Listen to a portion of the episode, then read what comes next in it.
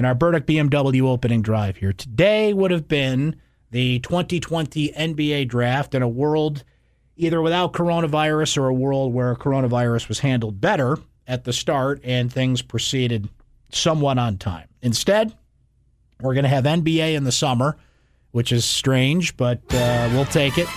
Given how the sports schedule slows to a crawl, we'll see if they can fight through the coronavirus because, as mentioned, the state of Florida is seeing a rapid spike in cases. So some NBA players and NBA officials might, uh, even in a quarantined environment in Disney, might uh, get a little skittish about trying to go forward with this plan. We'll see about that. And the draft is not going to be until October, and the draft is going to take place pretty much three or two or three days after the finish of the delayed NBA finals, which is usually the case now. The NBA draft takes place about a week or so after the, the NBA finals, depending on how long they go, right? The discussions we've had in recent years about Syracuse basketball players in the draft have been interesting because people kind of loop all the stories together when you really can't do that. Tyler Ennis' story is not similar to Tyler Lydon's story. Malachi Richardson's story is not similar to Tyus Battle's story, right? You have to look at the individual. You have to look at the type of draft that they're in. You have to look at their personal circumstances. You have to look at what their analysis is. Are they riding a hot hand? In the case of Malachi Richardson, he was barely on an NBA draft radar until he had a terrific NCAA tournament, and all of a sudden, people started taking a second look at him. He starts rising up the board. He catches wind of that buzz, and he cashed in, became a first round pick. We're going to get to see a couple of those names that I mentioned in Boeheim's Army starting next week. They start on the 4th of July, so that's around the corner. We'll certainly be discussing that as we get closer and talk to the participants involved as we get closer. So that reference right there would lead you to believe I mean, this was just a few years ago. Here you have now Boeheim's Army, the basketball tournament, the $2 million prize has brought in a lot of talent. It's brought in a lot of great players that tournament in a short period of time has become legit. So I would be very careful about saying, ah, jeez, it's only a couple years later and those guys are playing in Boeheim's Army. Look how many former pros who were just in the league are in that thing before you, you start scoffing at that one. Just that I'd cut you off at the pass there. But each story is unique. So here you have Elijah Hughes, who left Syracuse early, adding to a list of recent players – that have done so, but obviously Elijah Hughes is not in the same category there. Transferred over, older player, 23 years old. We talked to Elijah here on the show. I had him on my podcast recently if you want to look that up and listen to our conversation about his reasoning for going into the draft, but all reasons were applicable. He would have been drafted tonight. I'm confident in saying that based on the analysis of those that you read and the analysis of those that I talk to, people that I speak to, the scout who knows, people tied to the league, mix it all together, he would have been drafted tonight. Now, some would look at this draft, all would agree it was somewhat of a weaker draft, and I don't think that's going to change much in October when it takes place. But what I am wondering is what, if at all, Elijah's status could change between here and there. When NBA teams start to get back into the, the process of it. Not that they have forgotten about these prospects, not that they have stopped doing their job in the sense of anything. It has allowed them to watch more film of these prospects. They haven't anything else to do. The people that are tasked with these things, general managers and coaches, sure, they're involved in conversations about protocol and safety, but most of this is is handled at the league level.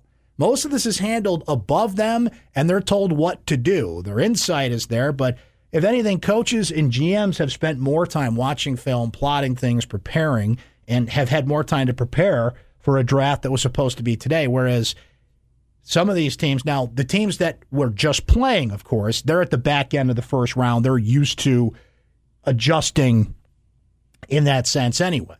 The teams that would have drafted high tonight, they always no matter what the situation would be, would have plenty of time to do it. It's a year round process anyway, but what I'm wondering about is So they're given more time to scrutinize, to look, and what they're watching is game film.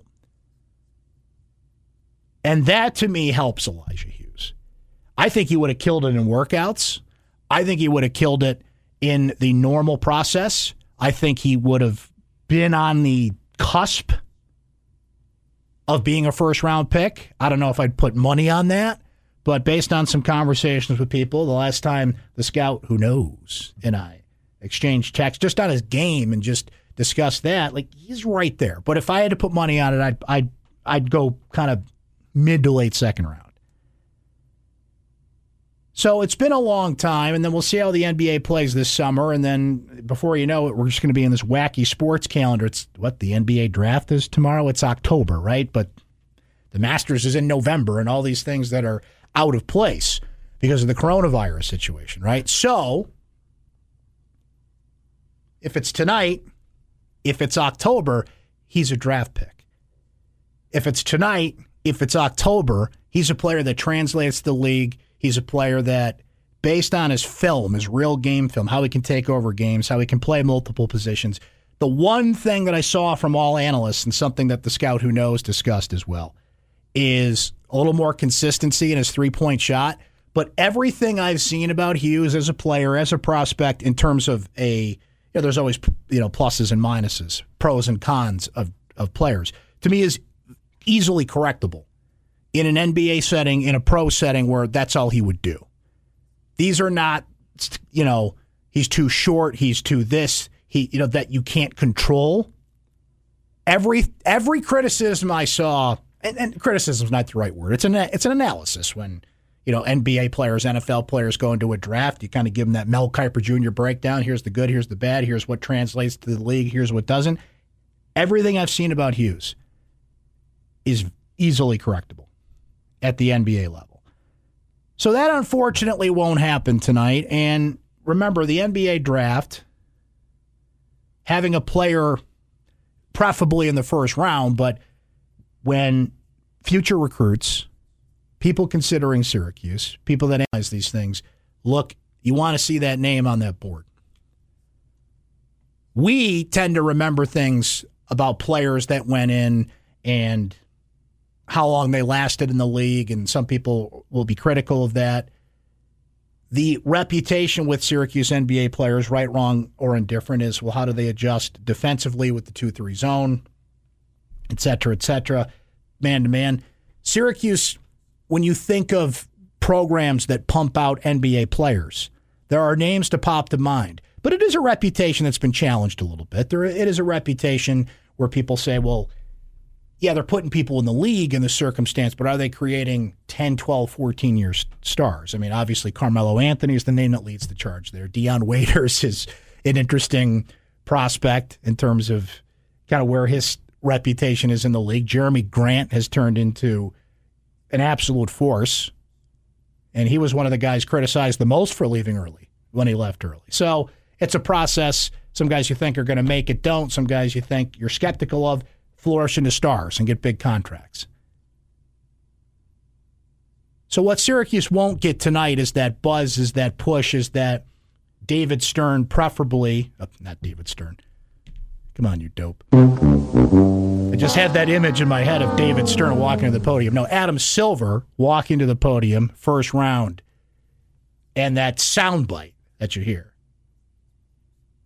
Not that the deputy commissioner announcing your name is a bad thing. If you get your name announced, period, that's a good thing. So they won't get that bump and that push and that discussion tonight.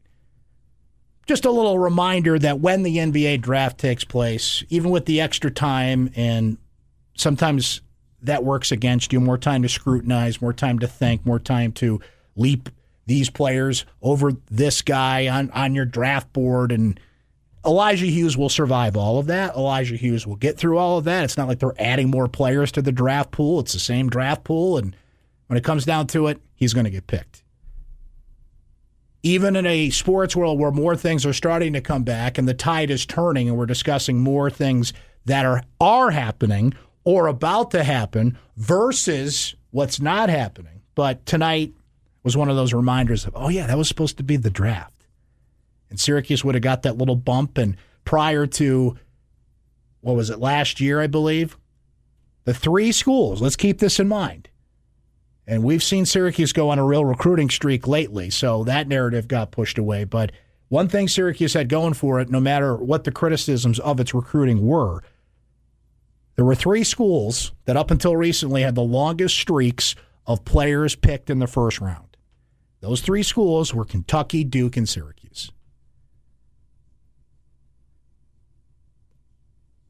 That would not have been the case tonight if I had to put money on it, but they would have had a player drafted. And that's an important part of recruiting. When you look at NBA draft lists and boards, and you want a consistency there. As a coach, you want to be able to tell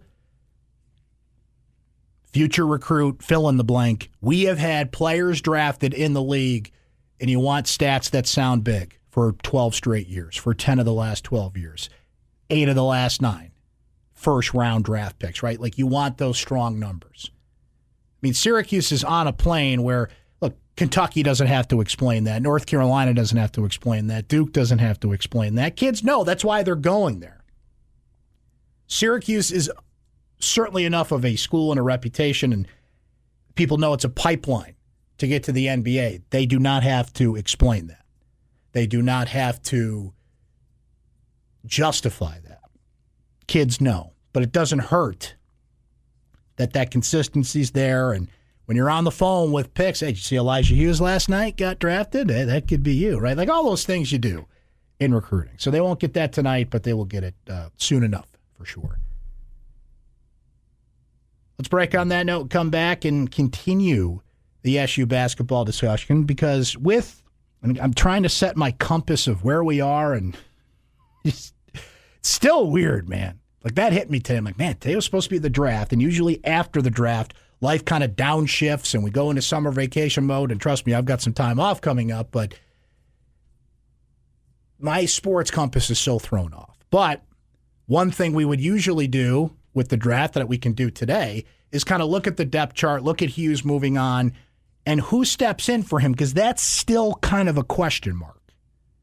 We think we know who it is, but who is it really going to be? How's that process going to work? Is it uh, a mul- to quote our old friend Paul Pasqualoni? Is it a multiple situation there?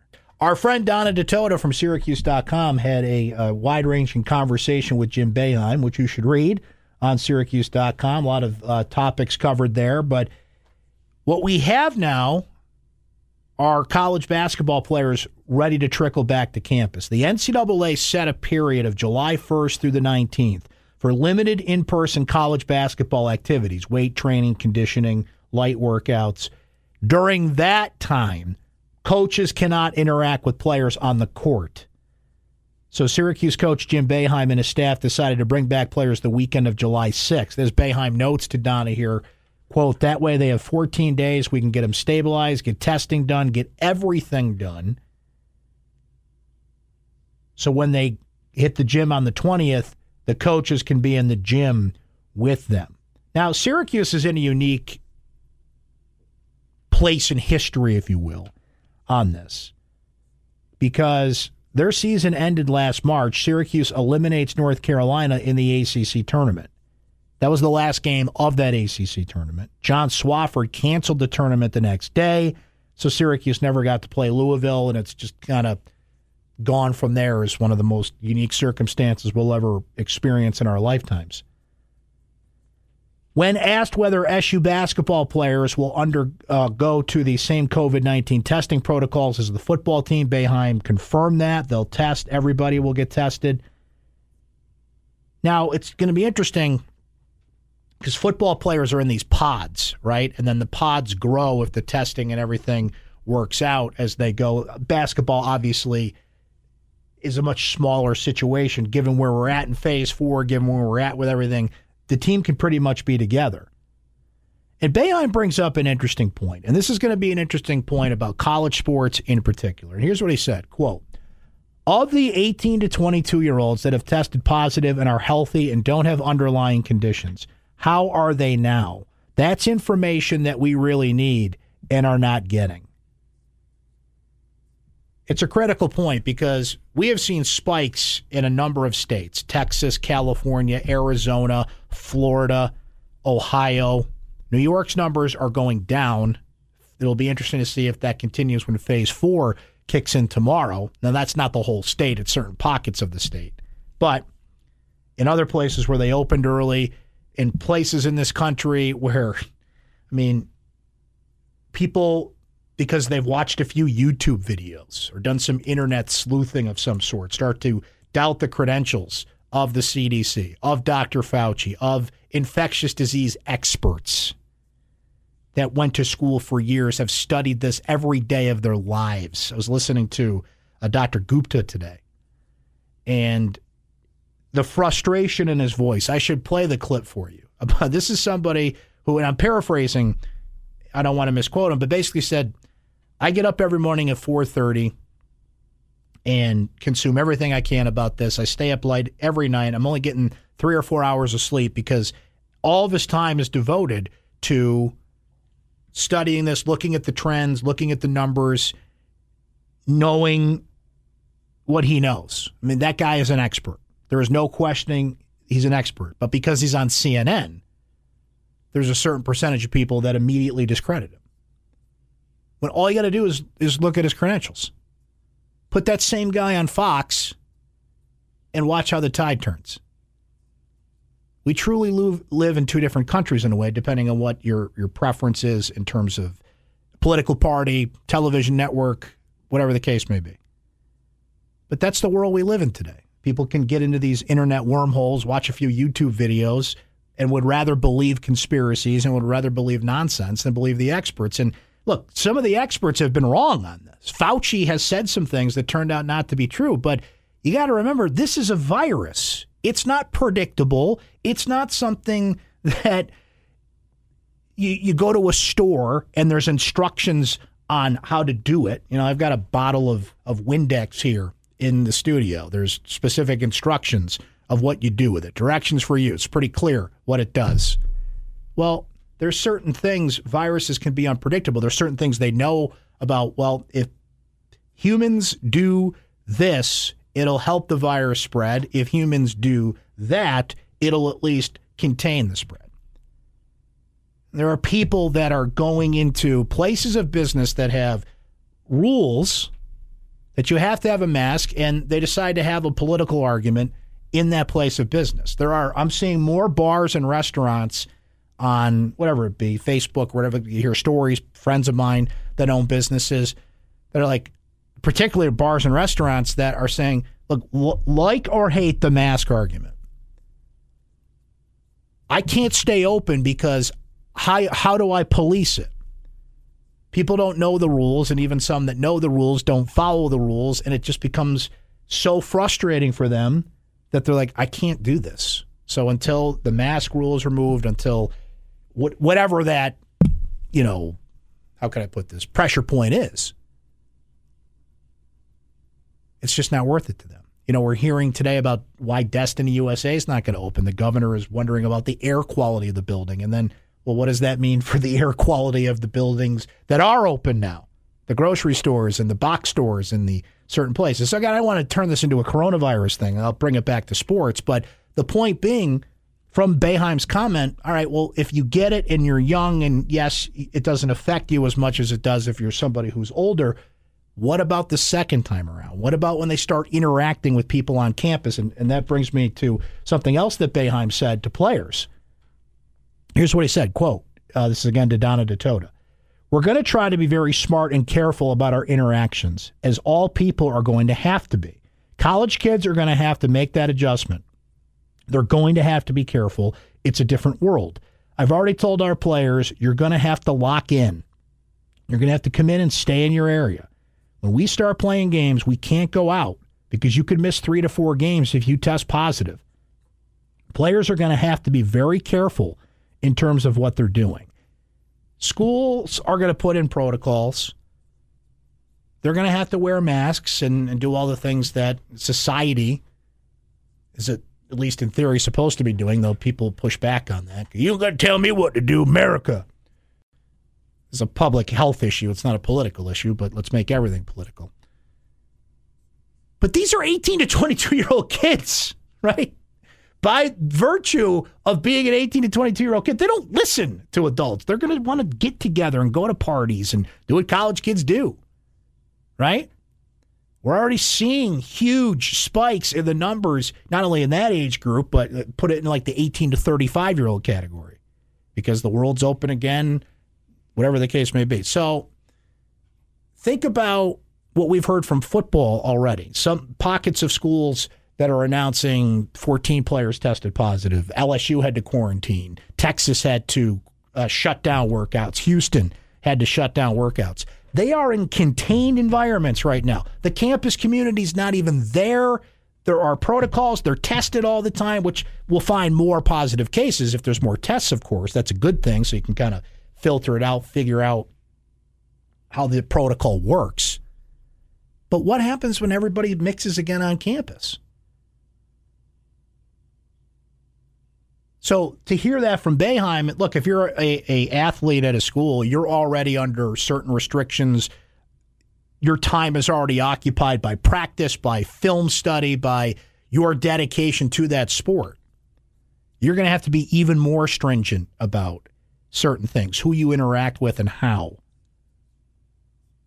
Think of a bet. I mean, I'm thinking of the different sports.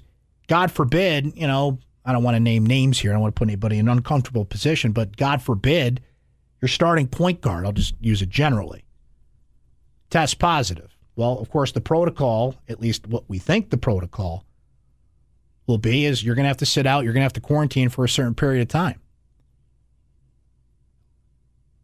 If that's Syracuse, there's one guard on the bench in Kadary Richmond what's the threshold going to be? If a certain team on the schedule has lost i don't know three or four players because of it and another team doesn't what's the protocol with that? Now there's of course injuries in sports generally but this is a different case. It's a virus that does not have a vaccine yet. Does not i mean there's a treatment for it obviously but it's you're just kind of dealing with it there's so many unanswered questions here, but people just want to plow through. They've got fatigue about what they're hearing about it, and we're in a rather unique place. Just when you thought we were making a lot of progress on this, and in certain places in the country we are, it's going the other way. I mean, all you got to do is just take a step back and look what's happening out there and what people are, are saying at public hearings, what they're certainly saying on the internet, what people you know are probably saying about it. It's June 25th, and in a few short months, we've all become experts on this and question the experts on it. People that have done this their entire lives and are literally the experts. Oh, I don't, I don't, that guy don't know what he's saying. Oh, okay. And and you do why? Did, did you go to school for this and just not tell anybody about it? I didn't know you were an infectious disease expert, Bob. Holy cow. Okay. Yeah. What a world we live in, and we're trying to play sports through it. Now, one other note I know I'm bouncing all over the place here, but on the Syracuse front, look, there's a lot of coaches that are in the high risk area. Jim Boeheim certainly one of them. He's going to be 75 years, his 75 years old. He's going to turn 76 years old during the season. Roy Williams, I think of Mike Krzyzewski. I think of there's a number of coaches that falls squarely in that category of high risk just based on age. So here's what Boeheim said about that. Quote, I've been doing the same things everybody's supposed to do social distance, wear my mask, but I have no underlying conditions. I'm healthy and I'm going to coach 100%. And if I was really nervous about it, I could coach from 20 feet away from my players without any problem. It's not even a concern for me. Even if it was more of a threat, I can't live like that. End quote. So that's the Syracuse basketball protocol. Players back on campus, and we'll see how that goes. Football's already going through that. Football workouts will step up a bit in July, and here we are on June 25th, the night that was supposed to be the NBA draft, and I think we all know based. And oh, I wanted to mention this basketball wise too before we take a break. There's already a team that had to back out of the basketball tournament, TBT because they were working out together. There were a few positive cases, and protocol for TBT says you have to bow out. Certain number of players test positive, you're done. They're going to be in a quarantine situation. We've talked to Kevin Belbey about this. We talked to Demetrius Nichols about this, about Eric Devendorf. But now that we're getting closer and it's on the doorstep, how it's going to work when they go to Columbus, they're going to be staying in a hotel a couple blocks away from the arena, testing, of course, and all these protocols. But you can't hide from this thing. You can take all the precautions in the world you want. You can't completely hide from this thing. And that's what we've got to keep in mind here. That's why and I have not been flawless in this. Trust me, I've just been as frustrated as some. I've questioned some things. I've been wrong on some things. We're all trying to find our way through this. Don't take this as I'm Dr. Fauci, but here, here's what I know. We're, we're reaching a point where people are fatigued with it. They just want to move on with their lives, but they're also starting to they they have common sense fatigue. You know what is not tired? The virus. You know what will not stop? The virus. You know what doesn't care? The virus. The virus is going to spread if the right precautions are not taken. We seem to be trending the right way here in New York. Not that Cuomo's been flawless in this by any stretch, and I'll save you the political commentary there, but Texas, California, Arizona, places where they play college football, places where they play college basketball, states that Syracuse will have to travel to, not some I mentioned, but others that are spiking and they'll have to. We just kind of have to get used to the fact that there's going to be games canceled. There's going to be unique circumstance of it. There's going to be there's a lot of privacy issues with this certainly, but I mean it's going to be pretty obvious when you hear about a player who has been ruled ineligible for a game in a certain period of time and the language that's used by schools, particularly private schools that don't divulge information basically as much as they have to.